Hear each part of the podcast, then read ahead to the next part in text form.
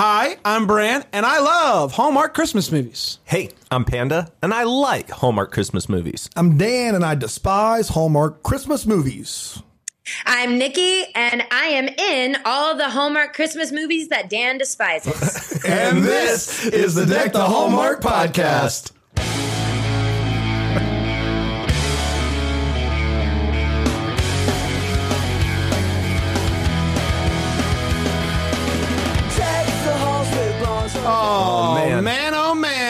Feels good to be here again. um, it feels especially good to kind of have a day off from watching movies. That's right. Yeah, yeah, yeah. does. We yeah. just Yeah, get yeah. to just get Yeah. to hang out and Yeah, talk. sooner or later, when Hallmark does that three movies a day for 60 straight days thing in 2025, We're gonna all going to be in really bad shape. Yeah, no more interviews ever. But Uh, this year we get to, which we're really excited about. Nikki, welcome uh, to the podcast.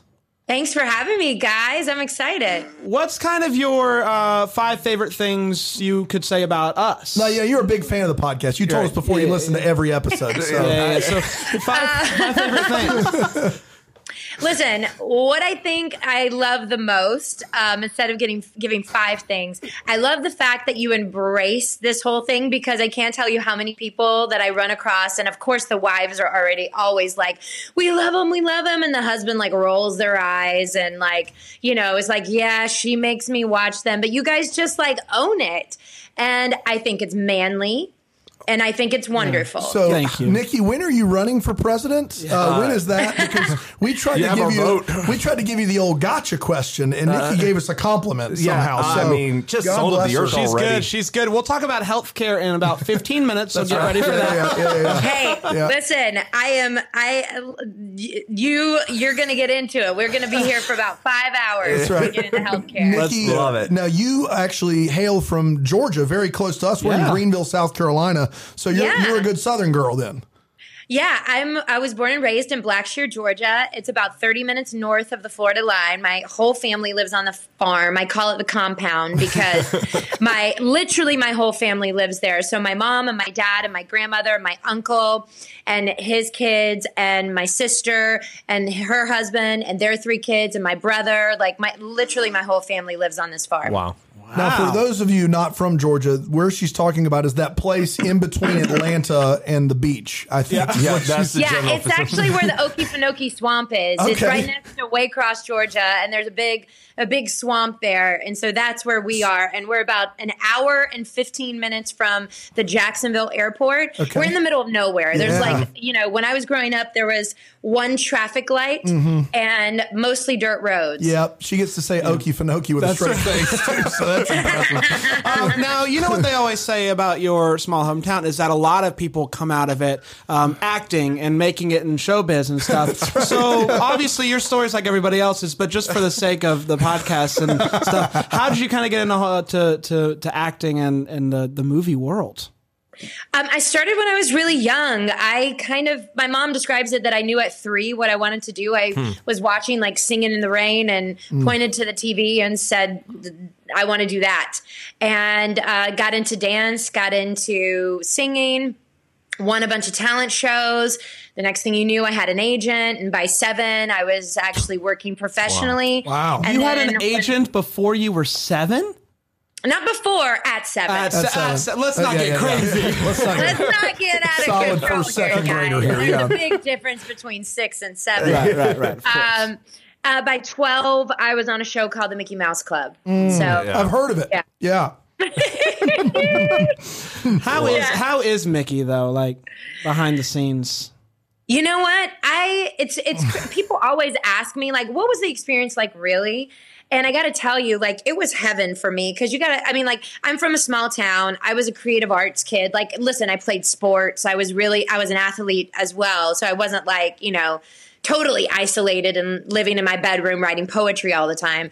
But I, um, but I I wanted to sing and I wanted to dance and I wanted that's what I wanted to do and so um I, I got to do it every day with people who are just like me. So mm. when I arrived there, it was like, oh, you guys are just like I am. You are obsessed with this thing, and that's all you want to do. And, you know, they worked as hard six day weeks, three live shows a week. Um, we worked minimum, you know, nine to six every single day, um, including school. Um, but it never felt like work. Not one day of it felt like work ever. And it was some of the greatest years of my life. So I imagine that opened up a ton of opportunities for you to be a part of something as big as the Mickey Mouse Club. Like, what was your net? Like that. That seems to be the big break. But like, what did you do after that? What What happened after that? I, ironically, it wasn't. So when Really? I moved to LA, I moved to LA after that, and I was 15, almost 16 years old. And my agents, because it was a kids show, they didn't even want me to put it on my resume. And I was hmm. like, then what am I going to put on my resume? Like, I don't like. What do, what do you mean? Hates kids shows. Just all, all caps, not the Mickey Mouse Club. yeah, exactly. and so they didn't even want me to put it on my resume. And now it's like, obviously, i it is a big deal that I was a part of. And I think it's because so many kids came out of it and are really and truly some of the most favorite, famous people in the world. Um, so I actually had to fight for every opportunity that I've at, truly uh, every opportunity I've ever been given in my life or I've ever had in my life is something that I fought for. I've never been given anything. And um, it's been, you know, there's been years where I, I didn't know if I was going to be able to like buy food for sure. And there was years I definitely couldn't buy, you know, good food. Um, but the fact that I can, you know, now say that I'm a working actor and I can pay my bills doing this, like I'm a really lucky person because it's a very small percentage of us that get to do that. So basically, you were made to work for Hallmark because your story sounds like a Hallmark story. Uh, Yeah, or a bad uh, country song. no, yeah, yeah. But, you know, a lot of times they're both. I don't know if you know. totally. Um, bad movies can be bad country songs, Nikki. It's possible. Uh, now, I, two like two things. One is like all that time just grinding, trying to get jobs in LA. Did you ever think, you know, I'm just going back to backwoods Georgia. I'm gonna live on the compound with my folks, and I'm gonna like just find a job. Like, did how close were you to just just giving up and, and packing it up and going home? Never really. Really? Never. No. Wow. I mean, like, there were some really dark days and yes, days that I was like, what am I doing? Like, why, you know, why am I out here, like, just struggling to, like, ha- put food in my mouth?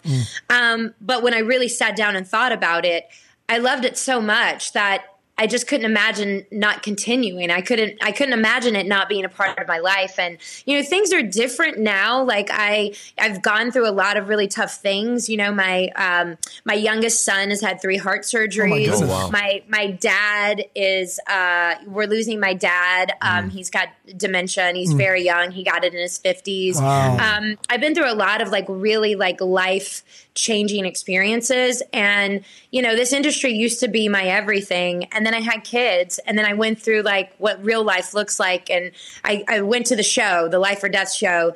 And now it and now i have the um now I'm more of just, you know, this is my job and this is what I, and I'm so lucky to have this as my job, but really and truly my purpose um, of getting up every day is being a person of service and giving back as much as I can. And um, now I want to do this and make more movies and have a bigger platform only so that I could do more for people who are in need. So it's changed a little bit over time. So it sounds like your story there it resonates very much with the story of the lead in the Two Turtle Doves, and I, I want to wait because we're going to talk Yeah. about the movie a little bit later to put a pin in that. I, I do want to hear how you got from just going into auditions every day to Right. Hallmark. Like how do Yeah. how, like how, how do you how do you just do you stumble upon it? Do you decide you want to do it? Uh, you know, Yeah, right. Jill- I just walked. I walked into Bill Abbott's office You're and like, I was listen. like, "You're gonna uh, have to get. You're welcome, Bill. Jill, Jill Wagner. Jill Wagner legitimately told us that her grandmother said, "You know, I love those Hallmark movies. I'd love to see you do one of those before I die." And that's why she did her first one. So, like, it's always interesting to hear like how you get there because it's it's not really a part of a conglomerate. It's not you know. It's, Yeah. Crown Media is its own thing. So, how'd you? No, get, and they find you. Yeah. They really find you. Like, I, there's so many actors now that come up to me and are like, how can I get in? And I was like, it's not like that. They find you. You know? um, they Hmm. that sounds really like the mafia. Nikki. Well, no, it's more like, you know, if you're they in trouble, just blink three or four times, and we can help you out. That's amazing. Uh. no, they really like they just do their homework on people. Like they want to make sure that if they're bringing somebody into the family that, you know, they're not just good actors or good at their job, that they're also good humans. And so they it's the one network that really takes that very seriously. Mm. And I appreciate that because there's a lot of bad behavior that gets rewarded with with jobs in Los Yeah. Angeles, you know? Um, and it's always made me so upset because there's tons of talented people out there that never get an opportunity who are really like awesome people. So for me, it's a very similar story actually as Jill. So I was on a show called Awkward for about six years. It was um, a huge, huge show on MTV, People's Choice Award winning. Really lucky to be a part of it. And my grandmother, same thing, kept saying like, "I want you to do one of those Hallmark movies." and um, I had actually been recording them for years over Christmas. And whenever I would, you know, do do my decorations and wrap gifts, I would put them on, and I would open up a bottle of wine and watch Hallmark, drink wine, wrap my gifts, do the whole thing. And so, um, so an offer came through for me to go and do one, and it was my very first one. It was the last one of the year. It was the Christmas Eve movie, and I had gone home to Georgia for Christmas. We were in Christmas Eve service at the church. This is a huge Southern Baptist church. Yep. Yep, and usually nothing nothing gets in the way of church service. But the pastor was like, "We got to get out of here early. Nikki's movie is on." I love it. I I have never seen my town so excited about something and I had been in this business forever and I had been a series regular on like so many shows I had had so many you know different things on my IMDb page and like it's like I had never done anything before in my life That's great. like anything.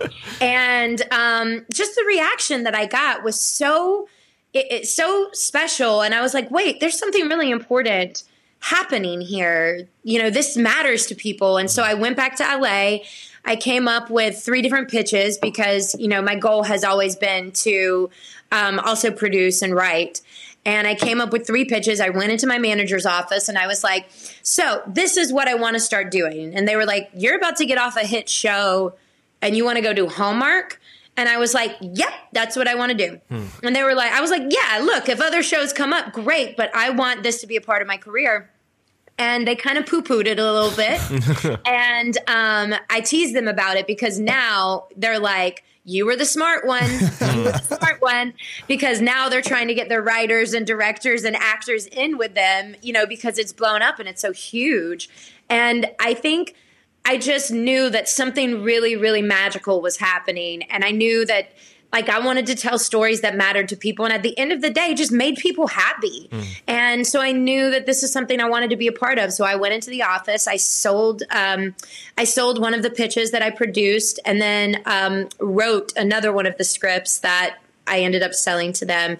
And um, since then, I've I've done I think five or five more movies for them, um, five or six.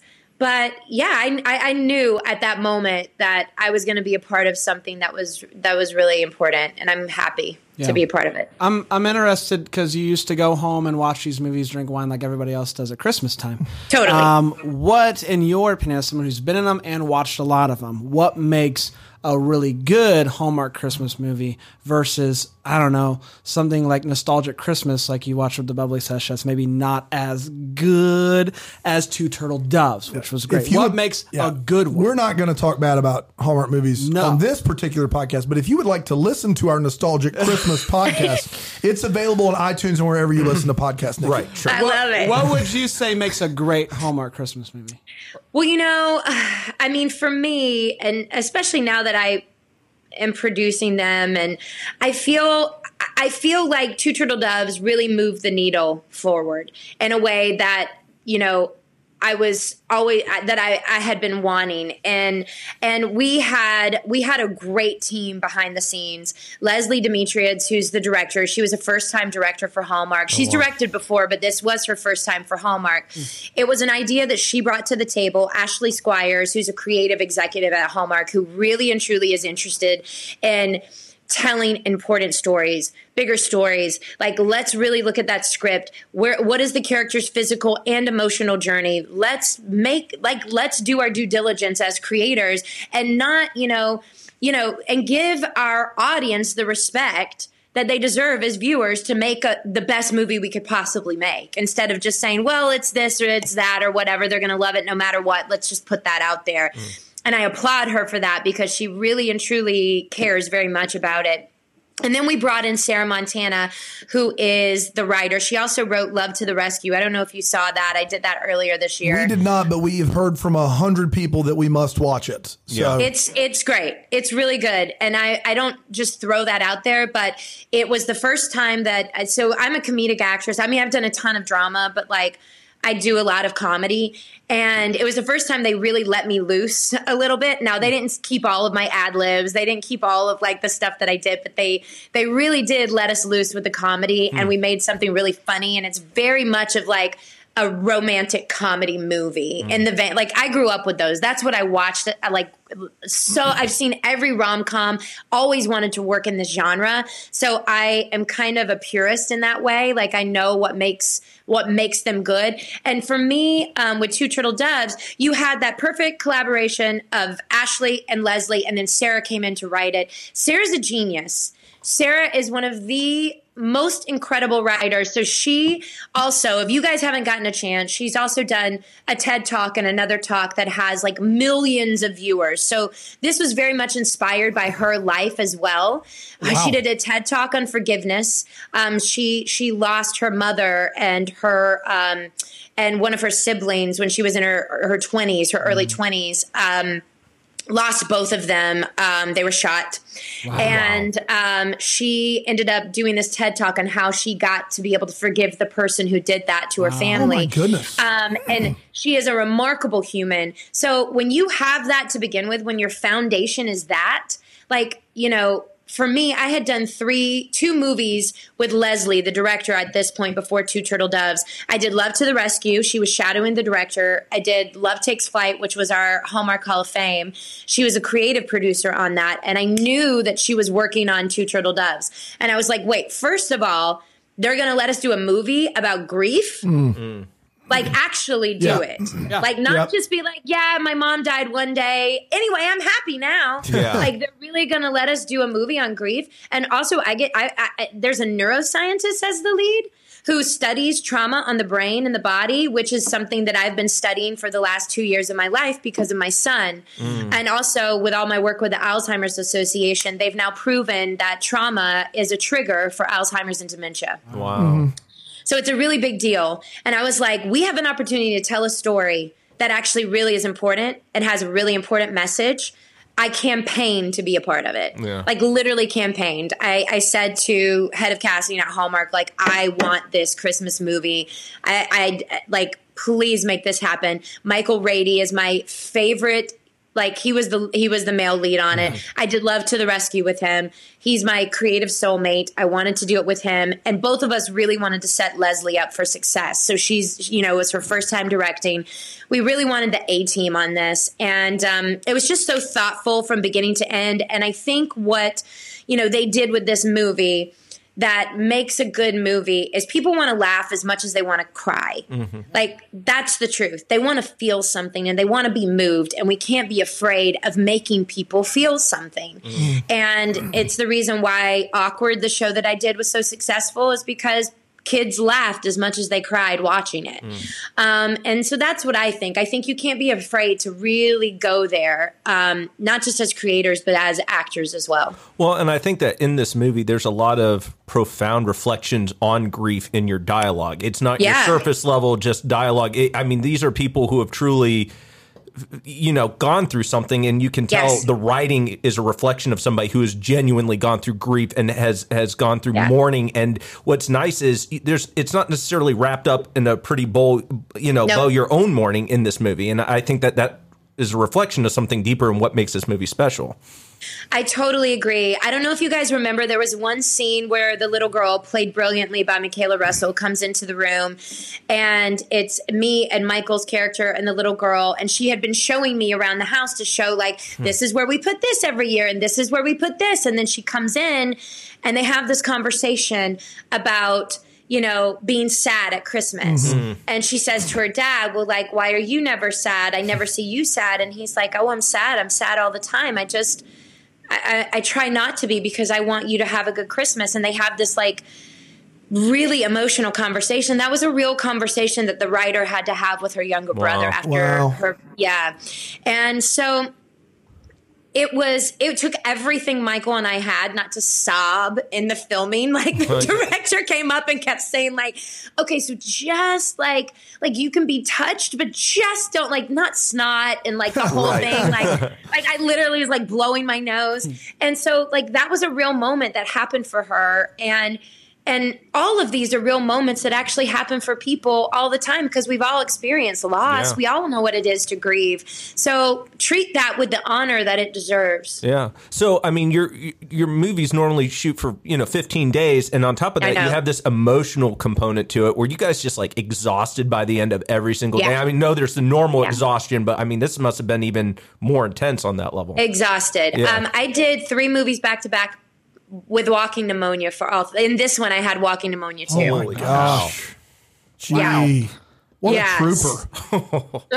Unbelievable. Listen, my grandfather raised me tough. That's right. no kidding. Must have. My goodness. I actually yeah, it's tough. I mentioned Sarah Montana by name on the podcast. I've never mentioned a writer on the pod, podcast by name ever because it's the first time I can remember that while the dialogue is still Hallmark and it, it's still like not perfect by any stretch, it is adult. Like they don't It is. have this weird thing where the two, the two leads are kind of falling for each other and then they split off with their uh, friend of the same gender to do this middle school like do you like him i don't know. You want me to send him a note? Like they don't do that. Like they are honest about their feelings. They you know he asked her on a date. There's this ba- like and and all of this leads to what I consider to be the best scene in this movie and the best scene I've seen this year so far, which is uh, the almost kiss scene in this movie. Um, I Nikki, I'm just telling you right now, the almost kisses are so dumb in these movies, and I know. in I this know. movie, not only do we have, not only does he turn down a kiss from you once, he does it twice. Twice, I. But, but he does it for a legitimate adult reason. Reason. I, I did not know what to do with my like. Was that in the original script? Was there any improv there? Like, just was how so do you good. make that kind of? That's that that scene was magic. It was great. Thank you. Gosh, coming from you, I I really know, right? appreciate it, man. There's Um, some stuff about like synaptic pruning I've got later that I want to ask. So don't worry. yeah, But- if you want to have a Yeah, yeah, conversation, yeah. I got a book for you. Um, I got a real, real doozy of a book for you. Um, so, first of all, Sarah wrote that his speech that obviously that he Yeah. gives right after that and his reasoning for it. But I had spoken with Leslie about it, the director, and I said, I hate how this is usually done in these scripts because it is so um, it's not adult. This is not what happens. And and i want to go in and i want i want to make it known that i want to kiss this man and i want to make it really hard for him not to kiss me back. So i'm going to hold my face like this. And and we didn't know if they would let us keep it to be honest. Like we didn't know if but we didn't do a different take. Mm. We didn't give them a different option. They could have potentially ended up cutting around it, but I think that that's the that was the beauty of this film is that every single person behind the scenes ended up saying, "No, we're going to we're going to leave that and we're going to take a chance and we're going to see if our audiences like it." But I very specifically made a choice as an actor to make this moment real and kind of sexy. Mm. Mm-hmm. Like I, No, no, I. Yeah, I- no, yeah, I wanted to like go in and make it known No, that we- like I want your lips on my lips and really allow him to like really make it hard for him to Well, turn me we down. all were watching the movie going, Are you kidding me, Michael Rady? Like, we all were like, Are you you're- serious right now? There was like, a gasp in the room. There like was, three like- dudes watching a movie. we were we're like, we were like, But What in the world is he doing? It's more believable though than the almost kiss where it's interrupted and then somehow they don't kiss. Yeah, yeah, Because yeah. everyone, if you Yeah. get interrupted, It's like, Oh, the Christmas bells oh, started ringing. Let's get back to Oh, what we were about to do. You're No. gonna kiss. That's right. No. So Yeah. the, the, the the the reasoning and the explanation because behind it is so good. And, and his his intentionality matched yours, right? So like his intentionality of I'm definitely not kissing this woman matched your intentionality, and that's what made that scene something that I Yes. was like, are we still watching Hallmark? For a very brief moment, I was like, wait a minute, this is this is good. yeah. Thank you. um, yeah, now- Thank you so much. No problem. No, it was wonderful. It was totally wor- worth all the praise that we're giving it. Um, you you talked about Michaela Russell earlier. Um, you were a child actress. You got to work Yeah. with her. She seemed to be just darling and adorable. Did you did she, did she try to pick your brain, or did you get to offer any words of wisdom moving forward, or or how was that working with her? Well, to her dad for sure, and to her mom. But I got to tell you, like, this is, you know, people ask me a lot, like, do you know, should I put my child? Should I be concerned? And I'm like, yeah, you should be concerned. Like, this is, you know, it's not an industry you just throw your child into, but when you do put your child in it, is when your child was like me, where it was like, I'm going to run away from home. I love this thing so much that the train is moving. You can either get on board or not that's when you explore that with your child. Not like i want my child to do movies. I'm going to push my child into doing Right. this. Yeah. and that's what i see a lot is like parents kind of pushing their kids into the movie industry because they want to be a part of it. That's not what you do. You let your child decide that later in life when they go to college or when they're in high school if they want to go to do theater or whatever. And michaela is one of those kids where like she just eats, sleeps, and breathes it, and she loves it so much. She's also literally, guys, the one of the best humans I've ever met in my life. wow. Her family is so dear and so kind and so wonderful, and they ta- take such beautiful care of her in this space. And I told them, I said, listen you, you yes let her do other things let her audition for other things but she's you know her being able to work in the hallmark world right now is a really that's really good. Keep her in that kind of space because it is family oriented. You are going to get people on set that are going to take care of her in a very different way than they would say on another kind of tv show. You know she's going to be about she's going to be around people like me and people like michael. Um, and honestly like that girl's just gonna she's gonna soar she is so good at what she does. She is so authentic and real and just such a lovely human. The whole family is. That's awesome. So, um, it's clear you really wanted this from the beginning, and you were Yeah. hard nosed, wanting to be an actress, uh, actor, and and you wanted to do this. And then you said your dreams changed. There's a, a huge line Panda pointed out in the podcast about when your dreams change, that's okay, and your goals change, It that's is. okay. So. Th- this movie, and then you say that your father had early onset dementia, and so like there's a lot of this that I- I'm almost to the point now where you probably had to turn some of that off to play this role. Like, Well, see, I so I work very differently than a lot of other actors. Most actors work with a technique called substitution or method. Mm-hmm. So they they either try to live it or they do something called substitution, where it's like, oh yeah, I want to remember what it was like to lose my grandmother, or I want to remember what it was like to fall in love years ago. And that's not how I work. I trained at a studio called Warner Loughlin Studios. We are we are we kind of like dive into a script and really study the behavior because for the most part, we are human beings are behavior like we're we we're driven by behaviors. We can say a whole bunch of things, but it's actually what we do that dictates like our intentions and what we really want. So like some part how many times has somebody said, "Yeah, yeah, I'll call you," and then they never do. You know what I mean? Or, "Yeah, I love you," but then their behavior doesn't back that up. So we study a script as if we're like kind of scientists, behavioral scientists. Then we flip over into our imagination and live out like parts of this character's life in our minds.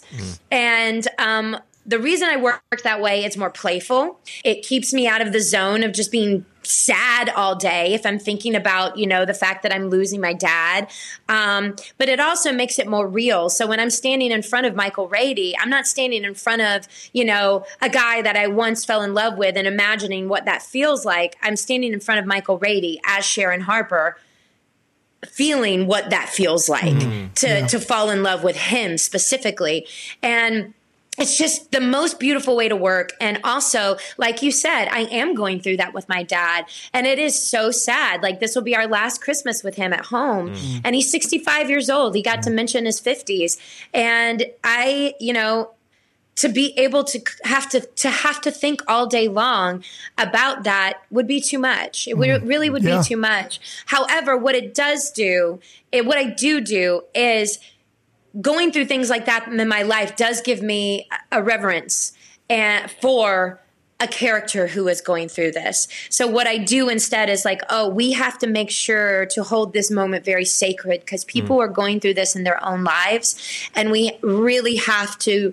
give it the care and the thoughtfulness that it deserves. Um, so that is how I kind of implement that in my lives, yeah, in my in my character. Well, and one of the things you said earlier is that uh, with everything you're going through, it's kind of made you more focused on service. How have the things that you have been going through, like what's the next plan that, yeah, obviously you're acting, but now what else are you also doing that's kind of bringing these other things together? I saw you in Palaha out there walking for Alzheimer's. So Yeah, like I, I- saw that already. I even, I, I donated which I to the love it. cause. So, So like, great. Oh, you did? yeah, absolutely. most Thank definitely. you so No problem. Yeah.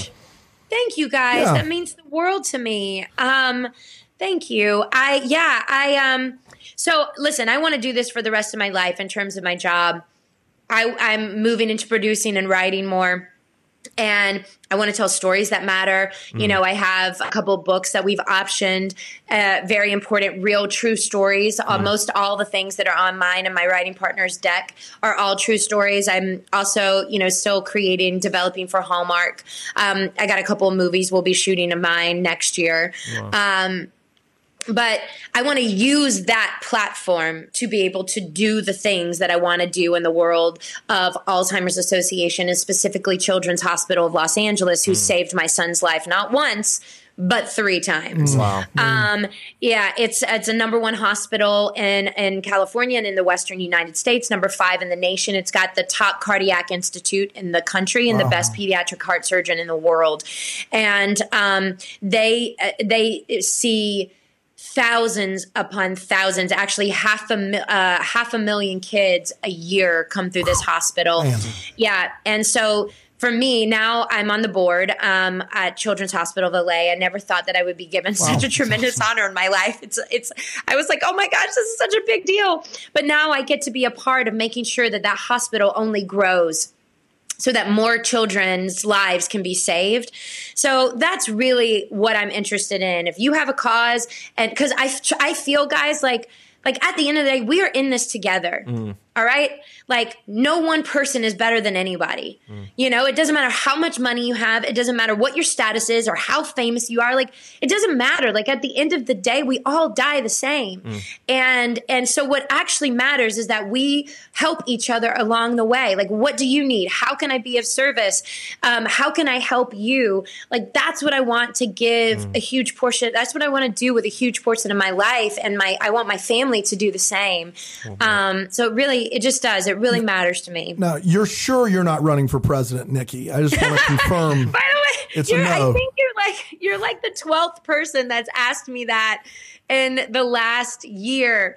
Um, Mm-hmm. So there may be something there. I don't know. I mean, you got a board seat at the Yeah. fifth biggest hospital and whatever. That I don't want to break it to you. It's I gonna mean, it's gonna be tough to act in Hallmark that's if right. you're if you're the good president. news is, so. yeah, yeah, that that type of acting you learn though sounds like much more beneficial than method for Yeah. president. So I'm, yeah, I'm on board. exactly, exactly. Yeah. I'm uh I'm interested in uh so you, you you did this movie that actually deals with with mourning and you did a, a movie earlier this year that was an actual rom com. What what else? And this might be next year's to two of the movies that you're you're doing. What it, what else is there in the Hallmark world that you're like it, this hasn't really been done well yet that I would love to kind of do, um, kind of like what you did with Two Turtle Doves. Um, I want to do a I want to do a TV series. Okay. like Okay. a real a real family drama TV series. I want to do it with Michael Rady. I would love to also to do it with Michaela Russell with that same team of people. I would love it if it was an extension of Two Turtle Doves. Um, to be perfectly honest, um, because then to get to see somebody like a neuroscientist be able to work families through like opening up a care center and what that would look like to interact with families on a daily basis and um, but that's what i want to do for them like i, I want to do a tv series where we're telling like real stories um, and show like what families go through every single day i know that like for me with my heart kid you know it has been as, as hard and difficult as it has been having to face the reality of potentially losing something, the thing that I've loved more than anything in life, which is my children. Um, it has been miraculous and it has been um, magical. I, I, it has changed the fabric of my being forever. And I feel like, and that's why I talk about, that's why I share those stories because I feel if we were telling that and telling that on a platform like Hallmark and that like it, it's so relatable to what other people are going through, you know, so why not like, hmm. Tell these kind of stories, tell stories that matter, and do it like every single week on a series with a family. Also have the comedy. Um, so that's kind of my that's my dream for this. What's, what's neat with Two Turtle Doves is it ended with a different type of question mark than a lot of other Hallmark movies, where uh, in other ones the the person moves back and that's it. But with this one, I'm moving back for a, year. year. I'm giving myself a, A year. year, Yeah. and I'm going to write, and then and and we'll see what happens. And so that lends itself to um, uh, us being even more intrigued than normal. What Yeah, happened with the, for the two leads? Yeah. afterwards. Yeah. So. yeah. Now, Nikki, in uh, 2018, you were in a movie called Reunited uh, for Christmas or at Christmas, where you played a, a woman who comes home to her uh, family's home, and her grandmother has left a box and gives gifts so they can remember her and decide to stay in the family home. And so, what led to this total departure in Two Turtle Doves, where you play a woman that comes home and uh, tries to honor her, her, uh, her grandmother? I, I, I wasn't done. You I just done? wasn't done. I wasn't done with the journey. Obviously, there was more things to find. There's, Oh man! No, hey, I- Is I- reunited the Merry Yeah, Christmas? so I have a Okay. question. I have a legit question about Reunited at Christmas. It's one of the uh, seminal moments of our first season of podcasting, uh, Deck the Hallmark. Amazing. The end of the movie. Uh, Yes. Do you know how many times the words Merry Christmas are said before the credits roll? Probably seven. 11. Woo! 11. 11 times. Nikki DeLoach, you back are in a movie back. where the movie ends with people saying Merry Christmas 11 consecutive times. How do you sleep at night?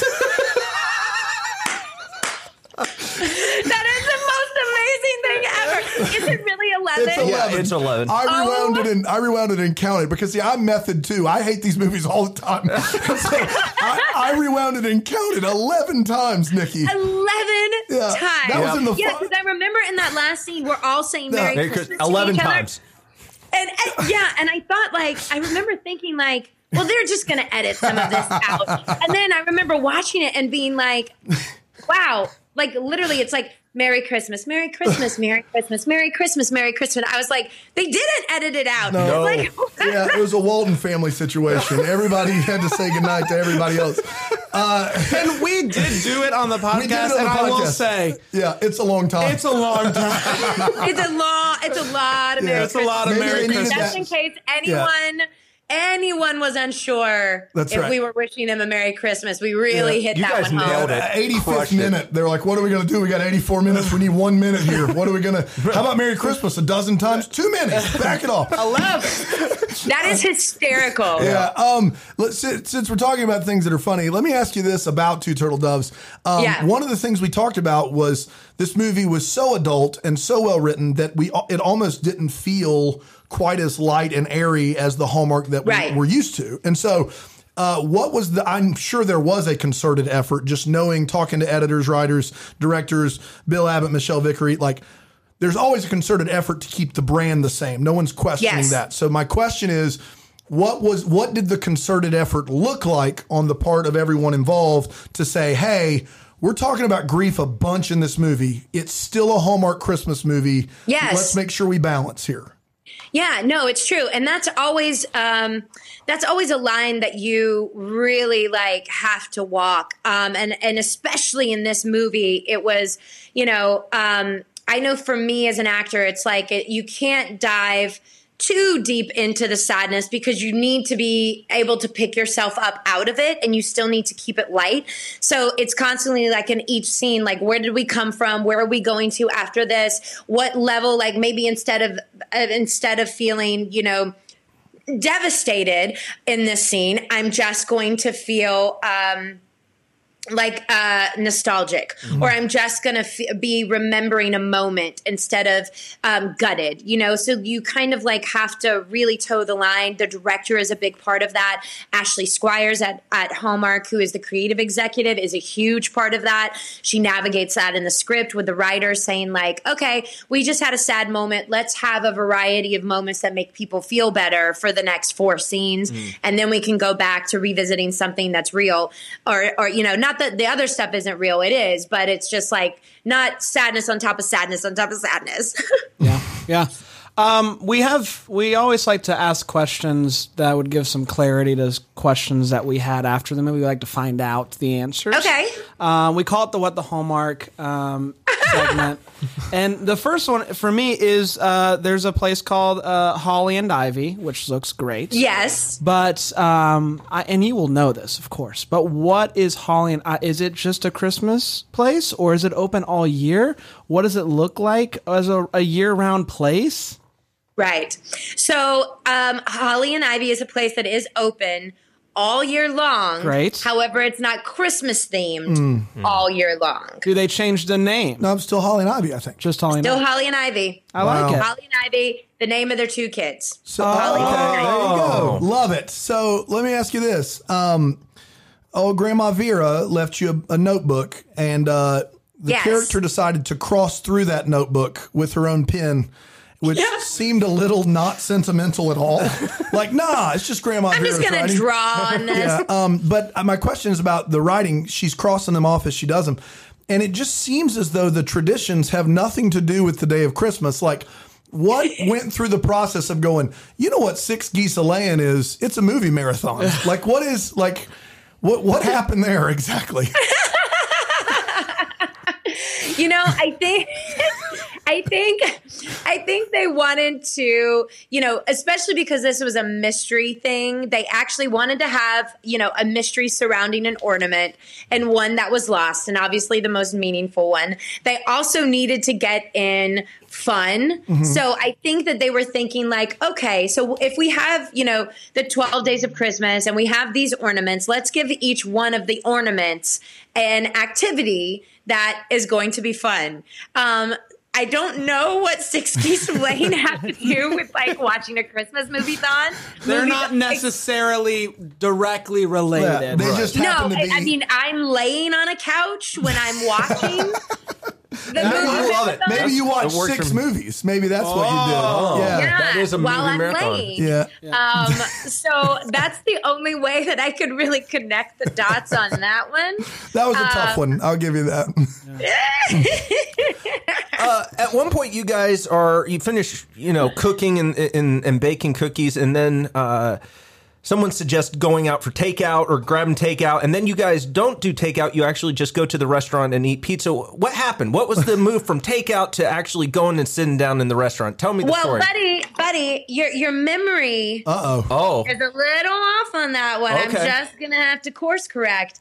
So what ended up happening is we were at one location baking the cookies, Right, right. and then at Holly and Ivy, Right. and then we went from he comes in, uh, Michael comes in, and then um, one of the characters says, "Oh, so and so down the street." Said that we talk about getting pizza, yes, Right. but then she says, "Oh, if you're going to get pizza, so and so might know where the ornament is because she was friends with whatever. So basically, there's a hint there. So Sure. I'm like, yes, let's go. Let's. So we go to the pizza place.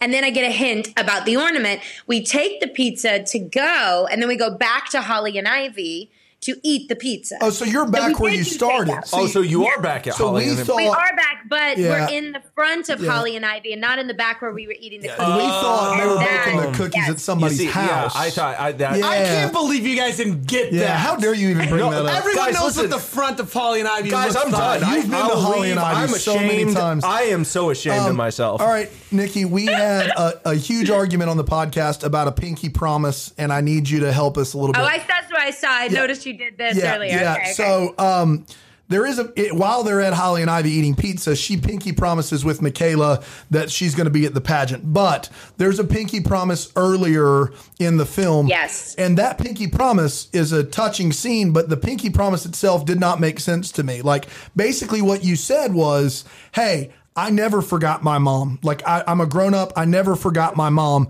And then you say pinky promise. And I don't understand, I guess, how like a pinky promise is an agreement between two people. Like it's not just me saying, um, I'm gonna eat pizza for dinner. Pinky promise. Like it, you know what I mean? Like it's so what was I'll the tell you. agreement?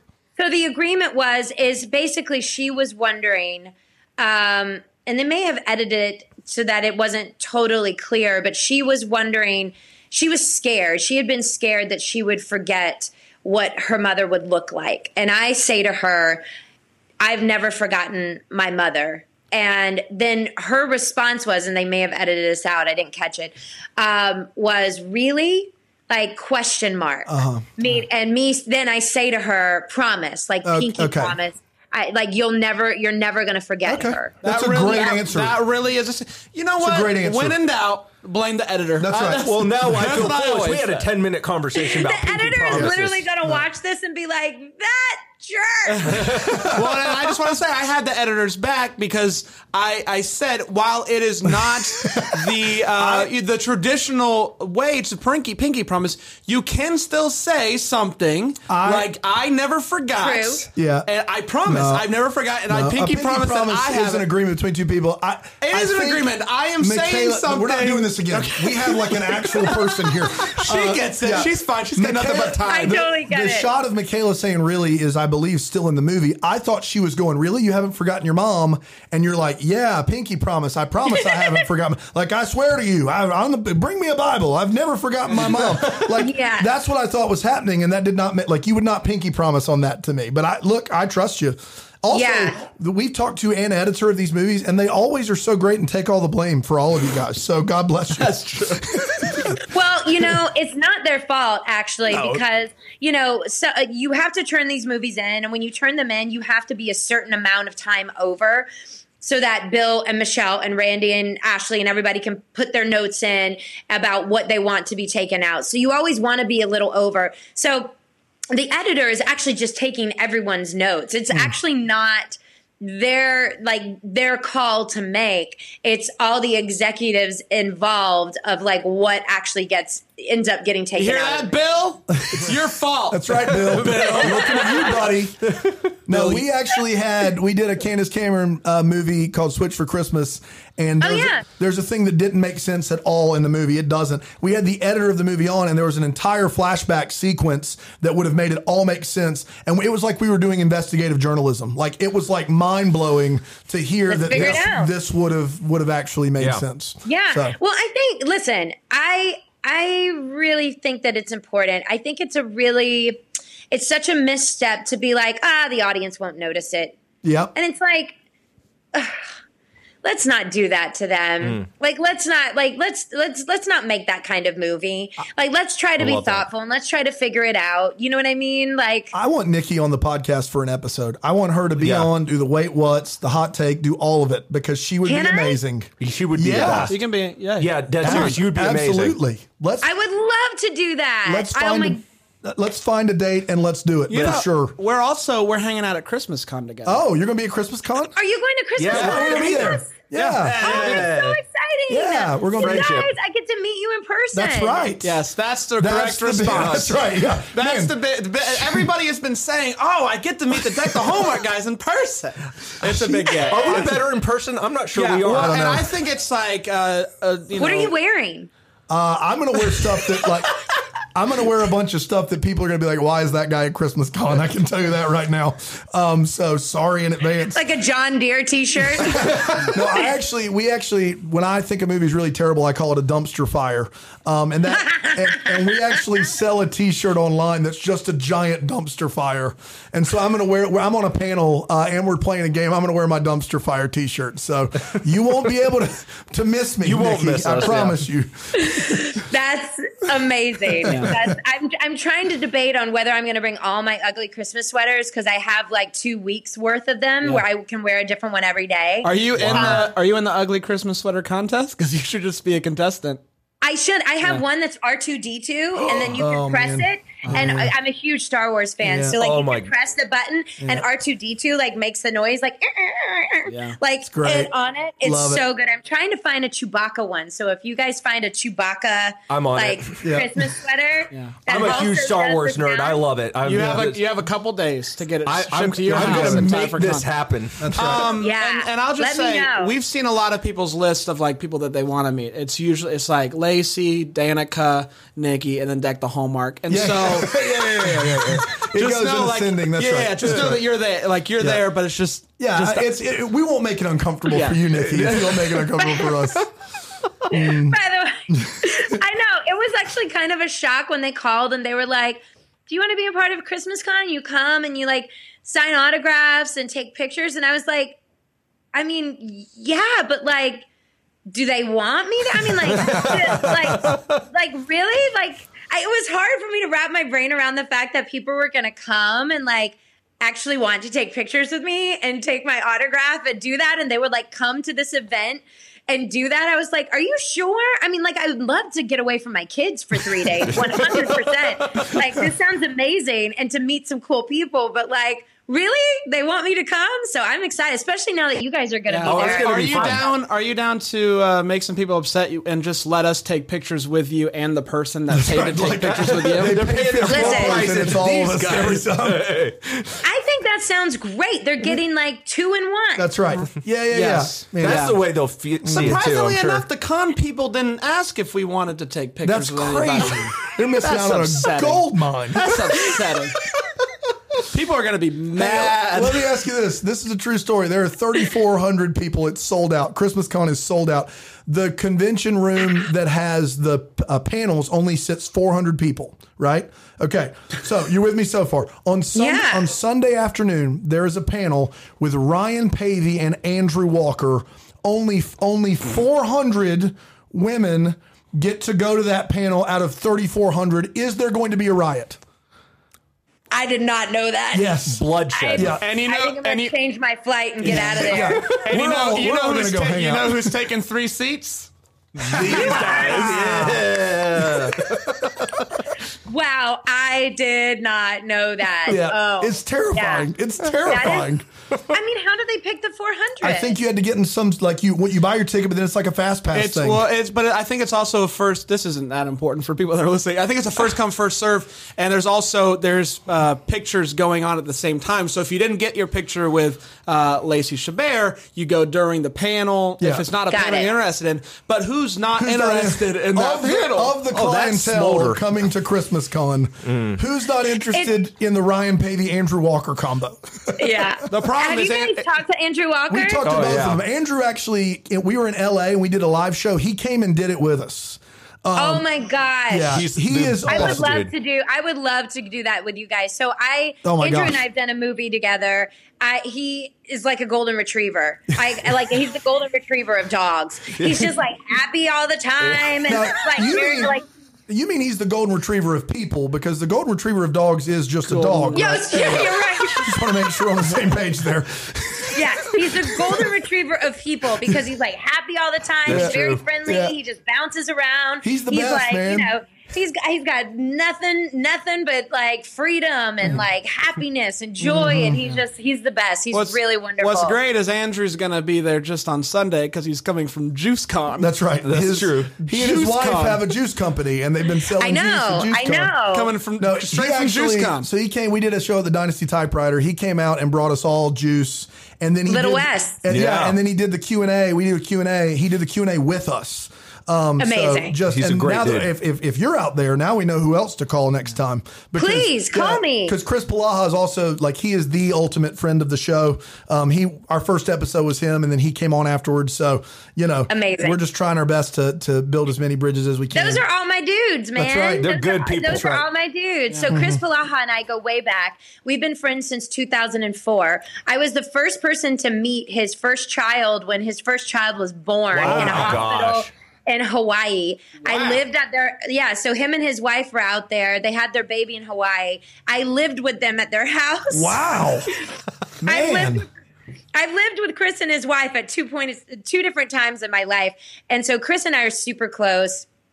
Andrew and I are super close. Like those are my dudes. Oh my gosh. They're the What's best. great is Chris has been complaining about us not mentioning him enough, Enough on the on the podcast. So podcast. Chris, there's your memory. There it is, Chris. We took up part of Nikki's interview That's to right. talk about you. That's right. So- And it turns I out you could are just- a I could- decent guy, if you can I believe could it. talk about Chris Polaha all day. I Oh love him. boy. Awesome. Um, rapid fire. Yeah, we like to end with a rapid fire where we ask, uh, we each get to ask you three questions, and you have Right. to answer it as quickly as possible. Uh, kind of like a rapid fire. That's right. Um, uh, who who wants who wants to go first? Pinky promise. Pink, that's Pinky not promise. how you decide. Pinky promise to go That's first. not- Pinky, Pinky promise. promise. to go first. Here we go. One, two, three. Pinky. That's you. Yeah, You it's me. clearly won. Okay. Okay. Uh, when? wh- Uh, we should never let you go first. He asked the dumbest questions. I'm just letting you know right now. They're terrible. Go ahead. Okay. when you were a kid, Okay. did you have a toy that you took everywhere? If so, what was that toy? Teddy Ruxpin. Oh, nice. Uh, you have to drink either Coke or Pepsi the rest of your life. Which one do you drink? Coke. Yeah. there it Uh, is. favorite movie of all time? Oh, jeez. Um, Or how about this? I'll give you an out. A dream director you'd like to work with. I mean, that's just as hard because it's different. It's Yeah. like I would never want, you know, Catherine Hardwicke to. Oh, man. Like, like it depends on the movie. Yeah, yeah. Um, if I was to, like movies that I love, I mean, I, I, I like. I was a huge Star Wars fan dr- growing up. Which is the Nothing best one? Better. Um, the original. New Hope. Um, Yep, and uh, same with Indiana Jones. Those huge, huge movies for me as a kid. But I think like the one that like really like changed like my life. There was two movies and made me want to be um, an entertainer. And one was Singing in the Rain, and the other was Funny Girl that Barbra Okay. Streisand did. Um, but those two movies like blew my mind because I was like, oh, like you can sing and you can dance and you can also act. That's great. Um, yeah, so that's what I'll give you on that. It's too hard to No, pick. those are good answers. You did great. Those Good- are, good answer, that's, good those are great Good questions. Yeah. Those are great questions. So Hallmark movies shoot really quickly. Sometimes you Yeah. don't get the best, your favorite take. You you do it, you got to move on. Has there Yeah. ever been a take where you did it and you're like, oh boy, that wasn't good, and they ended up using that take that you you're watching back the movie and you're like, man, that was not good. If so, what's that scene? Um, I have gotten real smart about that actually. Um, I, if I really and truly don't feel like, if I'm ever in a position where somebody's like, but I want you to do a take where you do this, and I, and this doesn't happen that often where I'm like, I adamantly disagree. I adamantly disagree. I just won't give it to them Nice. because they will use it. They Yeah. will use it. Um, they'll be like, just give me one. No, I'm not going to give it to you. Um, but that very rarely happens. Um, if I know that, um, and this doesn't happen as much actually in Hallmark world because I come to set, I know all my lines, I'm ready to go. You don't mess around. You've got 15 days to do a movie. You can't be learning your lines on set. It's very unprofessional, in my opinion. And also, um, also, you don't get your best performance. If you're still learning your lines. You're not you're not like in the character. You're not like you haven't done all your homework. So um you know come to set know what you're doing get on your mark and be present period. Um but there has been a couple of takes where i'm like you know what? Give me one more. I just need one more. And then i do it and and they're like yep that's the one. But most of the time the director's like yeah, we're going to take that. Every once in a while, I re- the thing that does happen when I get upset about is they'll say they'll use that take, but then maybe the director didn't love the shot, and this hmm. happens more with male directors than female directors. Hmm. um, the director didn't love the shot as much. Hmm. So for them, a lot of times it's more about the shot than the actual performance. And I'm like, people don't care about the shot. Like, what do you not understand? Like, they're watching the actors, they're watching the story. They don't care about the shot. Like, just get the best performance. But every once in a while, that's happened to me, and that does make me angry. So I'm very careful now of protecting myself as an actor. And if I know I'm with a director who's not going to protect me in that way, I'll I'll just blow the take That's awesome. yeah. right in the middle of the take. Right in the middle of the take, I'll just be like, "Nope, you know what? This isn't going well for me. Let's just go from the top. Thanks so much," and Love and just like Smart. go to the next one because I don't want to give anyone that opportunity to use a take that isn't the best um, in a moment. Yeah, because you after getting burned a couple of times, you learn to protect Yeah, yourself. I've been blowing this podcast for a while. Yeah, you have. But Yeah, yeah, listen, yeah. It's weird also because you're the producer But of I'm the as well, producer. which I keep kind of telling you what I need from you, Right. and you keep blowing it. you're just It's not protecting him. ridiculous. I've said that for years. We're not getting the shot. best restaurant or your favorite restaurant that you love to eat at. Ooh, in Los Angeles. P- anywhere, sure. Oh, anywhere. or, ah. or just give me a good barbecue restaurant in Georgia. That works. Too. yeah, there you go. Ooh, you know what? Yeah, I know. Actually, in Georgia, here's the thing about barbecue. More than likely, you're going to find the best barbecue at somebody's house that they've been like smoking all night. That's true. Like, you're not really going to go to a restaurant and find it. Maybe in Tennessee, you know, Tennessee has some really killer barbecue.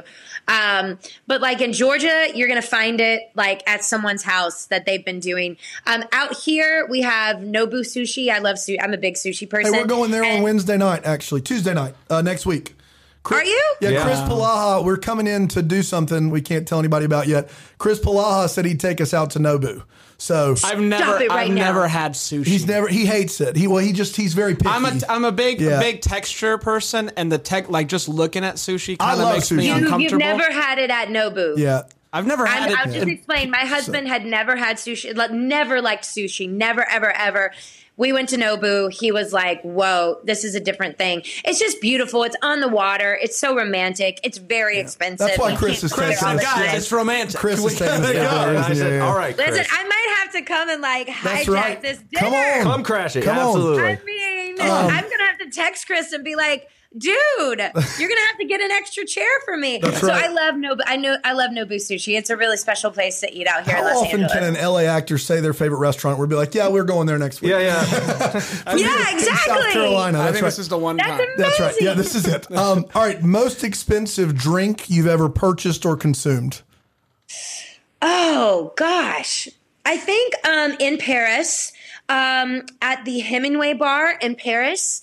Um, uh, I I got a cocktail there, and I think it was like forty bucks. Oh boy. and it was delicious. Um, but yeah, it was really expensive, and I think a because it's one of the most famous bars in all, in all of Yeah. Paris. It's the Hemingway bar. Come on. Um, but also nothing's cheap in Paris. Forty dollars for a cocktail. Boy. Yeah. Um, you probably can't uh, say the name of this, but it, has there ever been a movie, TV show that you auditioned for, that you got a call back for, that you really thought it was going to be, you were going to get it, you didn't get it, and it turned out to be something that was really awesome? That's a great question. Um, you know, I'm going to tell you. Um, I actually, uh, my friends, I, I call me the White Witch, um, and tell me that I have really kind of like like powers, and um, and um, anything that I've ever auditioned for that I was up for that I almost got that um that I was like perfect for. You know what I mean? And like really, really, really wanted, it didn't go. Like if somebody else got the job, it just didn't go.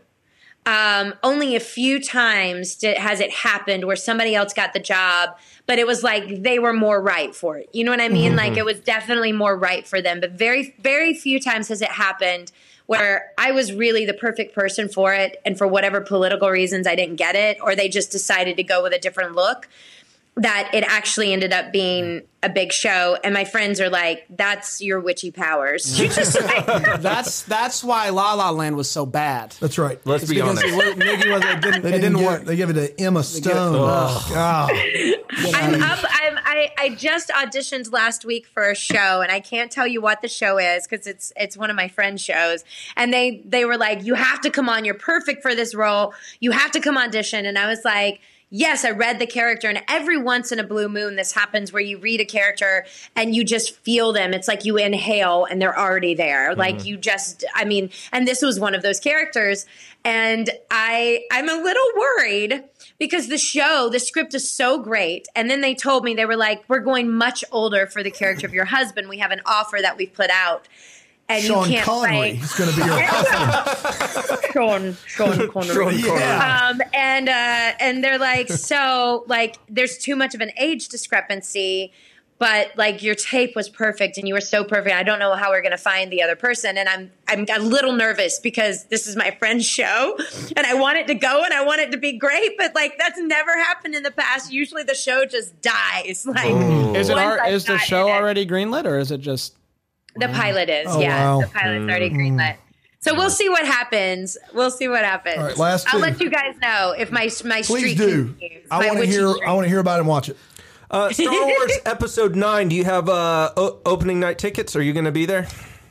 No, I won't because like after I got two kids, it's like that stuff is really hard for me to kind of keep up with. But we did go. My whole family went as Star Wars characters this year for Halloween. Nice. And um, my son, I, I I call him R two D two because like at the end of the day, it was really R two D two that kind of saved the universe. Yeah.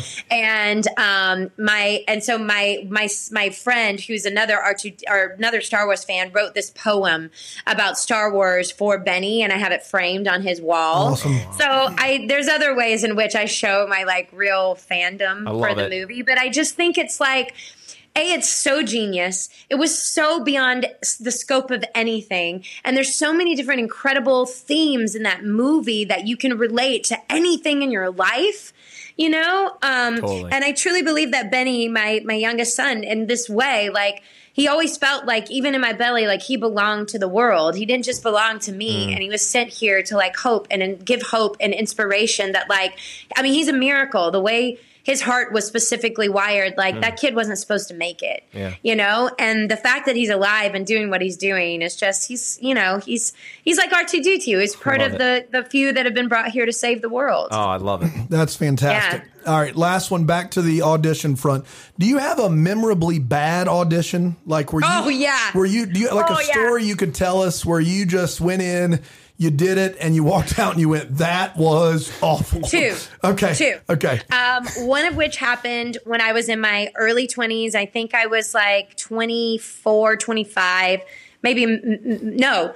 Yeah, 20, 23 actually, 23, 24. And I went in and they wanted me to do a British accent. And I was like, it was a next day appointment. and I was like, I need time. I need to work on this. They were like, just come in and don't don't worry about the British accent. You know, if if you end up getting the job, we'll teach you. So I get in the room, Oh. I do the scene. It was great, and then they say, um, you know what? Just give it a shot. Oh, no. Like it doesn't Oh, have no. to be perfect. And this ridiculous Jamaican accent comes out of my mouth. That was the most. I couldn't stop it. I don't know where it came from, but it, it. was 100% Jamaican. Can you find it right now? After I was done, the casting director just looked at me and was like, "That'll be all for today." yeah, that's it. That's and I left. I've literally, she's never had me back in her office, never.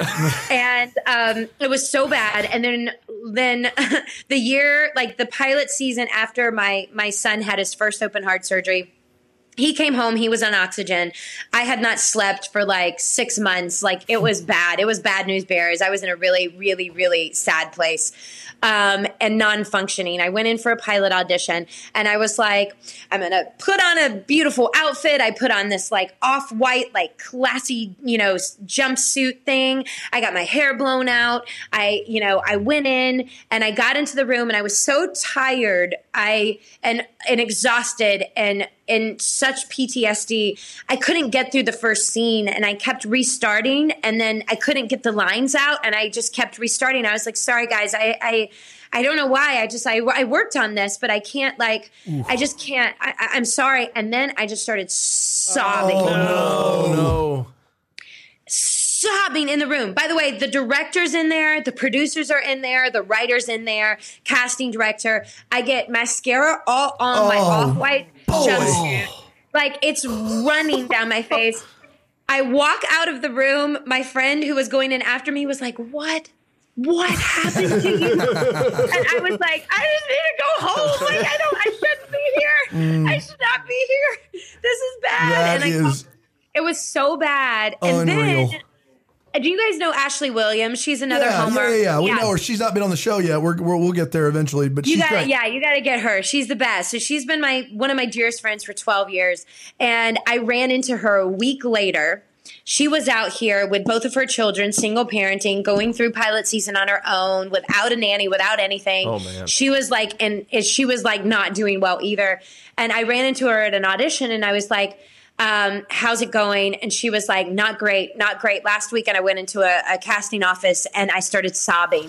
and I was like, I did too. Which cast? It turns out it was the same No. casting Oh, office. No. The very same day. Oh, boy. I was in the morning. She was in the afternoon. And I, I just was like, That poor these people must think we're absolutely out of our minds. But like, also, I've never been asked to come back into that casting director's Mm. office either. Wow. I want. I just want to know. Can you? Do you still have the accent? Which accent? Jamaican, The Jamaican one. one. Oh no, that's the thing. It's like I don't know where it came from. I mean, I heard don't your Sean how to do- Connery. That was solid. Sean to do it. Connery was great. Yeah. Thank you guys. I don't know how to do a Jamaican accent. I mean, like I can, see, I like you know, I like Bob Marley and I love that you know Rasta music, but like I I just that was the strangest thing ever. It was like somebody took over my body That and I is became a the person. I love that. You So should. good. the only way that that uh, audition gets better is if you end it by saying "Merry Christmas" eleven times in a row.